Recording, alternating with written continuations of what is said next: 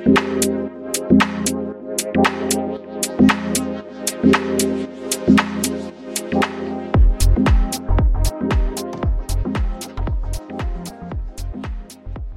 and welcome to the Equalizer podcast. I'm your host, Arianna Cascone, and I'm here today with our very own Jeff Kassouf to chat about the United States women's national team following their first of two friendlies against the Republic of Ireland. So how are we doing today, Jeff? Doing well. It's uh last international break before World Cup rosters, so it's uh it's an interesting one because it feels a little far away, but but obviously that tells us we're very close. Yes, absolutely. I'm excited to see what will happen with this roster. Um, but of course, it will be a little shaken up given what happened over the weekend. So I guess we'll just jump right in, right? So Mallory Swanson was injured right before halftime on Saturday, and U.S. Soccer announced Sunday that she tore her patellar tendon. And then as of Monday morning, so as of this recording, U.S. Soccer declined to specify the extent of the tear and also the timeline for her return. So not good news for Mallory Swanson or for the United States women's national team. Um, so what could this potentially mean for the national team looking ahead? Yeah, I mean, I think you know, obviously, first and foremost, devastating news for her. Um, and and you know, we're not sure of the timeline yet. I think that there there are not a lot of lines that have to be read between. If you if you listen to Vlatko Andonovski in the pregame press conference Monday of of just the conversations with Swanson of of um, you know U.S. soccer spokesperson stepping in to to say that she'll be the one to announce her timeline and her her return and her recovery process. Um, you know, and, and if you you know all of us, I think we're probably googling what this injury is on Sunday exactly and what you know exactly what the timeline usually is for return and you know, it looks like at its best, it could be a few weeks type of thing, but it's, you know, a, most signs for a return point to several months. Um, you know, a, a, really bad tear or full tear sounds like six to 12 months from everything you can find on the web that, that I've also searched. Right. So, mm-hmm. um, the World Cup is three months away. It's just over three months away that the U.S. plays its first game. I think it, it doesn't seem promising. And, and look for her, you know, obviously for her first and foremost. I mean, I think that anybody who's followed her and, and, you know, I've covered, covered her career for a while. You've got, you know, we're six years on now from her being this teenage prodigy that debuts right before an Olympics and all of that pressure on her. And then, you know, the, the short of it being that that pressure existed, you know, she herself said she didn't quite meet those moments in, in the years to follow in a way that she would have wanted to and thought she could have been better. And, you know, had these ups and downs, got traded in the league, and then these past two years where she was at peace with her game herself, you know, in the form of her life, one of the best players uh, in the world, I would say, and, and certainly the most informed U.S. player right now on a front line that we thought was totally set. So, you know, for that, that's the her version of it. I think, you know, missing the World Cup under those circumstances, especially devastating. And then for the U.S., I, I mean, this was this front three, Alex Morgan, Sophia Smith, and Mallory Swanson, three MVP candidates. Smith obviously winning the award last year. This was the the set in stone first names on the lineup sheet. Everything behind them, you know, there was tinkering. You had some questions in the midfield, even in the back line a bit, and and this was the three. So, um, you know, now I think some really difficult questions for U.S. head coach Vlatko Andonovski to answer, uh, assuming that you know Swanson is is not in that World Cup picture, and, and even if she's trying to be, you've got to make plans around that or without her even knowing that it's it's a risk, right? Um, so I, I, think you know where we go from here, where he goes from here. A lot of questions. Is it a, a like for like sub on the wing? Is it is it a change of the systems? I, I think there's a lot of questions for him to answer, and you know add it to the list. I mean, the list is very long of players that are injured, players coming back from injury, players coming back from maternity leave. A lot of uncertainties for this U.S. team right up until roster selection for the World Cup and, and how he manages that, how they manage it is going to be um, fascinating. It's going to be something that will will dictate everything that happens at the tournament. Yeah, I, I completely agree. And it is unfortunate, of course. There's no other way to say it for Mallory Swanson. I mean, her trajectory has had her hitting her stride right you know, at the perfect time, it feels like she scored in every game for the national team leading up to this one. And, you know, it's, it is devastating, like you said. But in terms of the questions for, you know, U.S. soccer for Vlatko Andonovski, I think there are just more questions than answers, which is kind of a hard pill to swallow. Um, you know, thinking that that front three, I think at times they were covering up some of the you know, subpar play because the U.S. was still getting results. And so it's, it'll be interesting to see how the team approaches this final game before the roster's named and then, you know, heading into the World Cup itself, uh, thinking of the team without Mallory Swanson if, if she can't make it back, which seems rather likely. Yeah. Yeah. I mean, you know, do you go to Trinity Rodman, who I think is probably next in line for the most part in terms of form and and you know brings a bit of a, a, different profile, maybe a bit more defensive, maybe a bit more of a player who um, I would say can operate in that that wing because you know Smith and Swanson are, are these wingers who actually sort of prefer to be central mm-hmm. and drift centrally. So you know maybe you're looking now at at a winger who wants to stay wide a bit more, who wants to cross the ball. I think either of um, with with no disrespect to Swanson defensively, just what you need from her and what she brings. Like either of Rodman or Lynn Williams would be a more defensive minded or or maybe you'd say better defensive option. Um, and we know that you know that that's almost one of the defining traits for Lynn Williams in, in this setting, especially right, is is her mm-hmm. ability to to sort of be that um, high pressure and in, you know when the U.S. is going for high press and, and defend like that. And she's talked about it. So um, I, I, think it's just a different outlook in that sense. And and you know, look, I mean, I said this. I've sort of written this in different places, and you know, when I say like Swanson's the most informed player, and, and I look at this as she is in many ways the U.S.'s most important player right now because of that form and because of what you need at a World Cup. And I think you just have to look.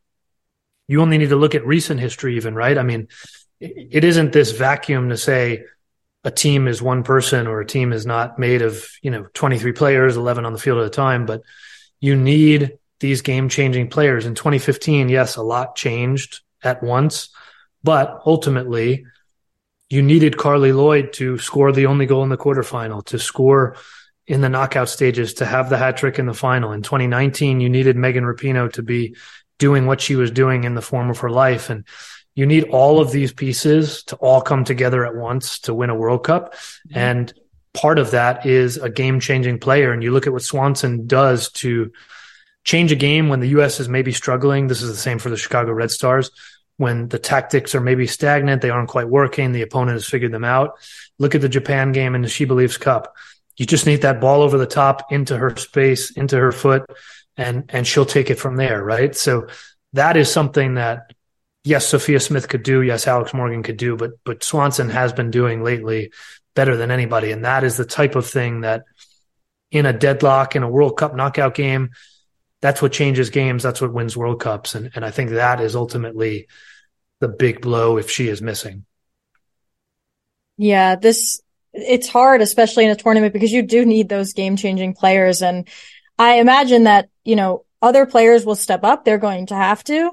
Um, and thinking about those replacements, I think it's interesting that Alyssa Thompson was called into camp, right? So Vlatko Andonovski said that the team has injury protocols in place and she was already packing, um, you know, pretty much right after Mallory Swanson was injured.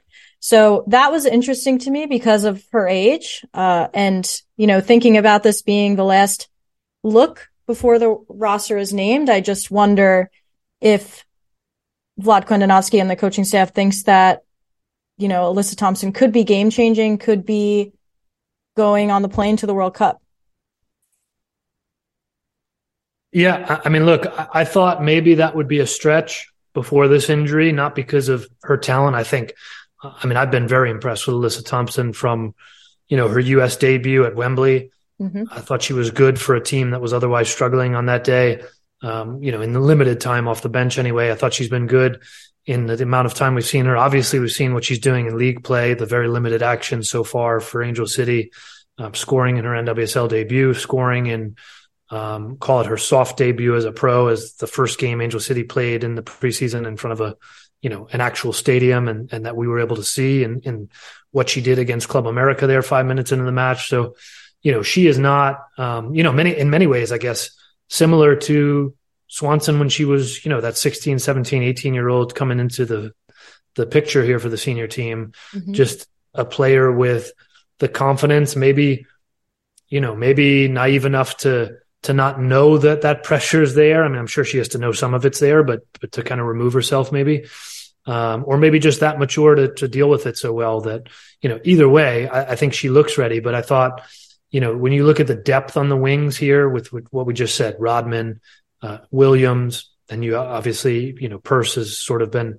on the outside looking in lately, but um, you know, there is there is that depth um, to have Thompson come into the picture so late, you know, maybe seemed like a stretch, but now with Swanson hurt, I think you have the question now of do you, yeah, is, is Thompson suddenly more in the picture? Do you, again, like, I, I don't know, do you, if the system changes, maybe this changes the complexion of this roster even more where you're not looking to replace Swanson with another winger because you have some, but maybe you're looking at a system that's more Smith and Morgan centrally and you need to add another midfielder in place of Swanson, right? So, um, Arianna just keeps adding these layers of questions. I mean, we're we're adding questions rather than subtracting them as we go toward a World Cup.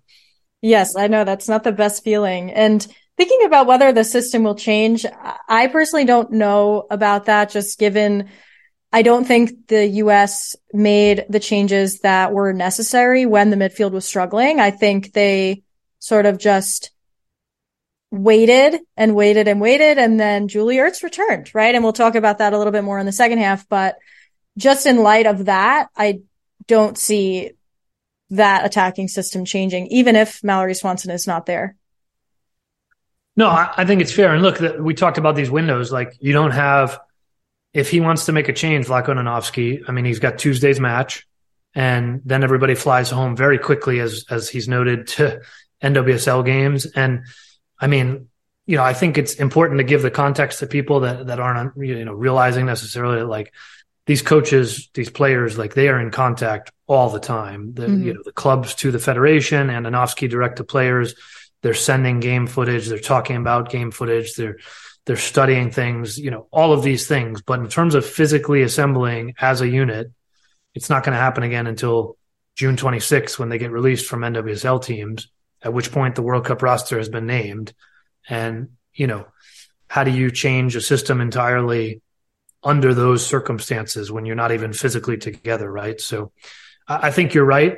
Um, or, or at least that it's not this, this drastic change. Maybe it's something that they work on that's an option for a specific opponent. And maybe that's a gamble, but yeah, I don't think that there's necessarily time to do that. But if you had time, I think that's the temptation. If you had time and you had everybody healthy and all these sort of what ifs of Macario and everything else, do you get her on the field if you go to a 442? Like th- there's so many questions that, that maybe you get tempted into trying something. But I, I think you're right that it's probably a, a like for like swap to, to some degree in terms of replacing Swanson. Yeah. Yeah. And that feels like a pretty good place to take a break before we just think about those bigger picture takeaways uh, after the game and including Julius's return, like I mentioned. So we will pause for a sec, but don't go anywhere. We'll be right back.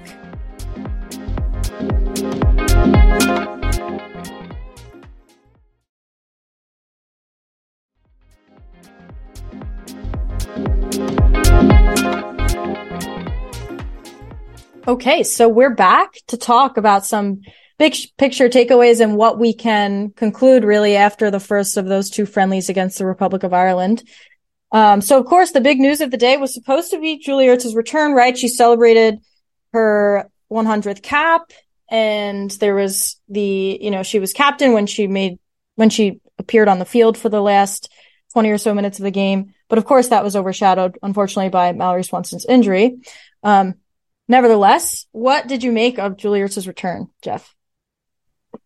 Well, I mean, to, to not to sound silly, but that had happened, right? I mean, we, we got the roster. I think, you know, um, I'm not often surprised in, in like 15 years of doing this. I, was surprised that, I mean, I, I, had sort of gotten wind that it was coming, I guess, but so not in that moment, but just the fact that it's happened, period. I was surprised because everything publicly, privately, I, I mean, everything pointed to that was not the direction things were headed. Right. So, mm-hmm. so something changed drastically. Um, or, or, you know, maybe anyway, in in those couple months because even in February we had Andonovski telling us as press publicly that he he couldn't plan for Ertz to be part of the World Cup picture. It was looking you know less and less likely. I'm paraphrasing here, but that the time was running out and he wasn't planning on it. So um, the fact that she was there and and is back is is news. And I think also you know to to be really blunt, I think the fact that she's back in whatever capacity really indicates that she's going to the World Cup. And then the question becomes, is she the starting number six or not? And that's probably a question that has to be answered based on her physical load and, and, you know, capabilities over the next few months and what she's, where she's at physically. Um, but, you know, she's back because one, yes, she wants to be, but two, they need her, right? I mean, we just said it. You said it, Arianna, like they, they haven't they have not replaced her. Um, anybody who was going to have to fill that void, which ended up being Andi Sullivan, um, you know, always had this sort of, I've been calling it a thankless task of having to be compared to her, um, one of the best players in the world, this sort of singular talent that, that others just don't really have in this sort of athletic destroyer capacity. And, um, I think it's clear that the U.S. has needed her with, with no, disrespect to Sullivan. I think she's looked good in in at times in this deep playmaking capability, but you know the balance of the team, just as it had before. You want to get all these playmakers on the field. You need that sort of protection in front of the back line that really it feels like only Ertz can provide. And now you have, you know, again among the questions is is she going to be the player that she was? She said she wants to be a better player. You know, can she get to that point in the next few months? Um, I think the Ertz of old, you'd say, certainly capable of it. Um, and you know what we saw on Saturday, I think we saw a 23 minute snapshot of you know a player in her first competitive game in 20 months, mm-hmm. and I, I, thought she looked fine. Right? I mean, I, I don't know that I'm I could fairly judge her critically in any better capacity than you know. Let's see what happens again, and then let's see what happens this imminent club deal, as we've been told, whatever, the, you know, wherever that is and whatever it looks like. Let's see what happens there. And then we've got to, or, or more specifically, Vlatko Andonovski has to judge from there. Yeah, it's honestly a little bit reassuring that the performance she put on, on, you know, in those 20 minutes was at the level it, that it was, at least for me, because, you know, not having played a, a soccer game in over 600 games is, a very long time. And, you know, like you said, she doesn't have a club team yet. Hopefully that is coming very soon. Um, but if those, if that's what she puts on after that long, you know, all things considered, then, you know, she's only going to get better, presumably. Um, I think her profile is just so different from Andi Sullivan and, and it is kind of I don't know, it feels a little bit like cognitive dissonance because we've been watching the team so much with Andi Sullivan and I've sort of been preparing to see her at the six come the World Cup. And now, like you said, will Julie Ertz be starting if she is named to the roster, right? That is a real possibility that I didn't think was going to happen, um, about a month ago. So, but even in this game, I think we saw some flashes of vintage Julie Ertz, right? So, uh, I'm thinking specifically of the play that she was yellow carded on. I mean, um, that was build up from the opposition, right? And Julie Ertz just comes in and, and commits the foul, of course, an obvious yellow card, but things were just stopped. And, and that's not really something that we saw from Andi Sullivan, at least as much. And I think that speaks to sort of what you were talking about in terms of her destroyer, just like that athletic profile, um, that the team was really missing.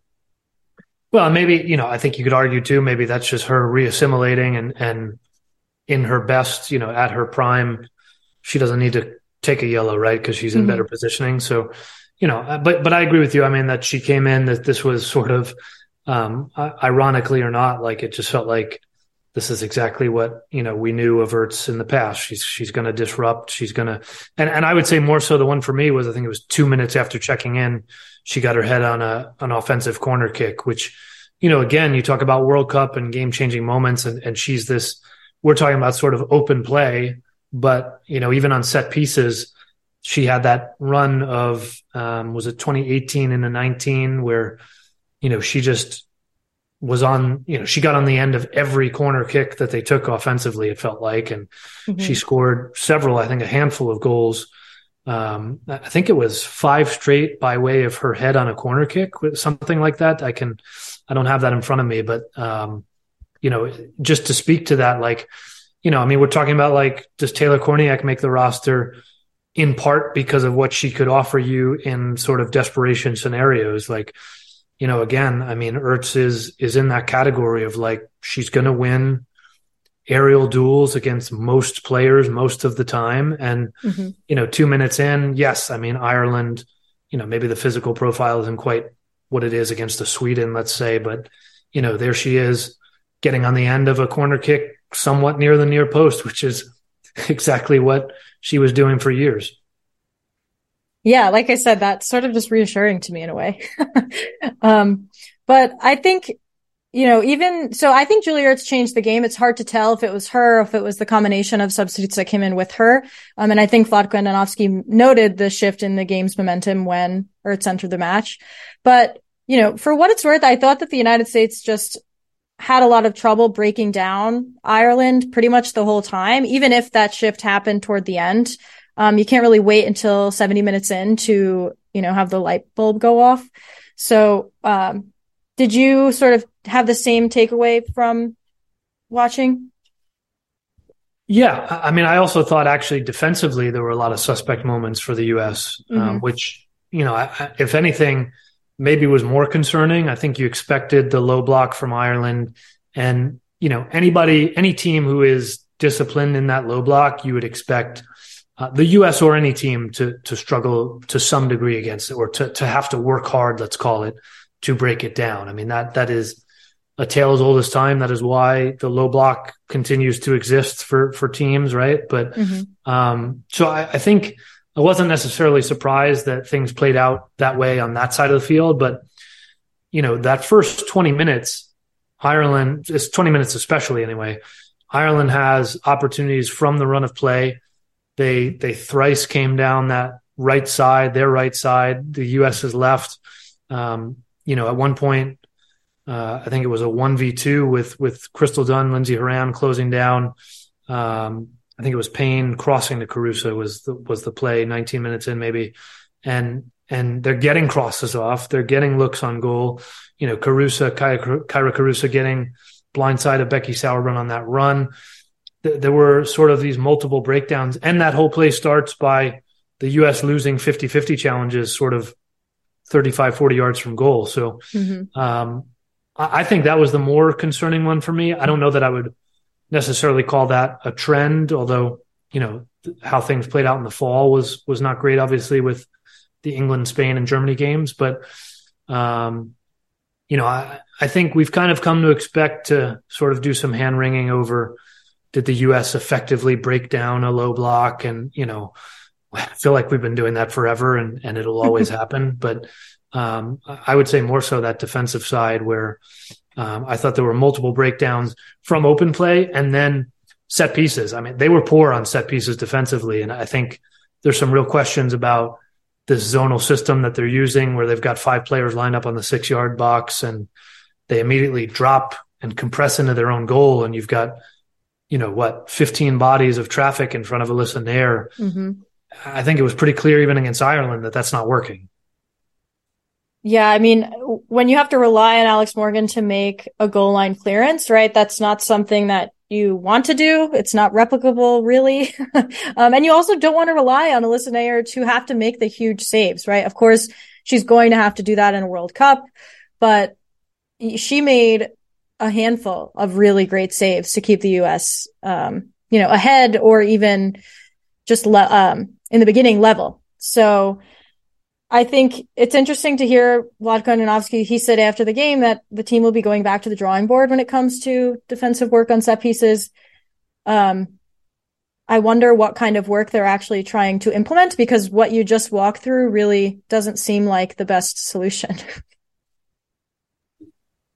Yeah, I mean, it was clear that he wasn't too happy with set pieces. And, mm-hmm. you know, again, I mean, we talked about these players. Like, I don't, I don't think there's really a scenario in which Taylor Kornieck is starting over, you know, the multitude of, of other midfielders um, that are in this, you know, equation that are part of this pool. But does she change a game offensively, defensively to close it out? We saw that even in, in qualifying, right? In the final minutes mm-hmm. uh, of the final. Um, and then Julie Ertz, you know, on both sides of the ball, really, we just talked about the offensive side, but defensively, um, you know, what does that look like? And I, I think, yeah, I don't know. I mean, the, the zonal versus man marking is probably, you know, will take us down a rabbit hole and, and maybe it's not as simple as that even as just like, are you winning your 50-50 challenges? And you know that that thing you mentioned that moment you mentioned of Morgan clearing the ball off the line that's Sophia Smith at the back post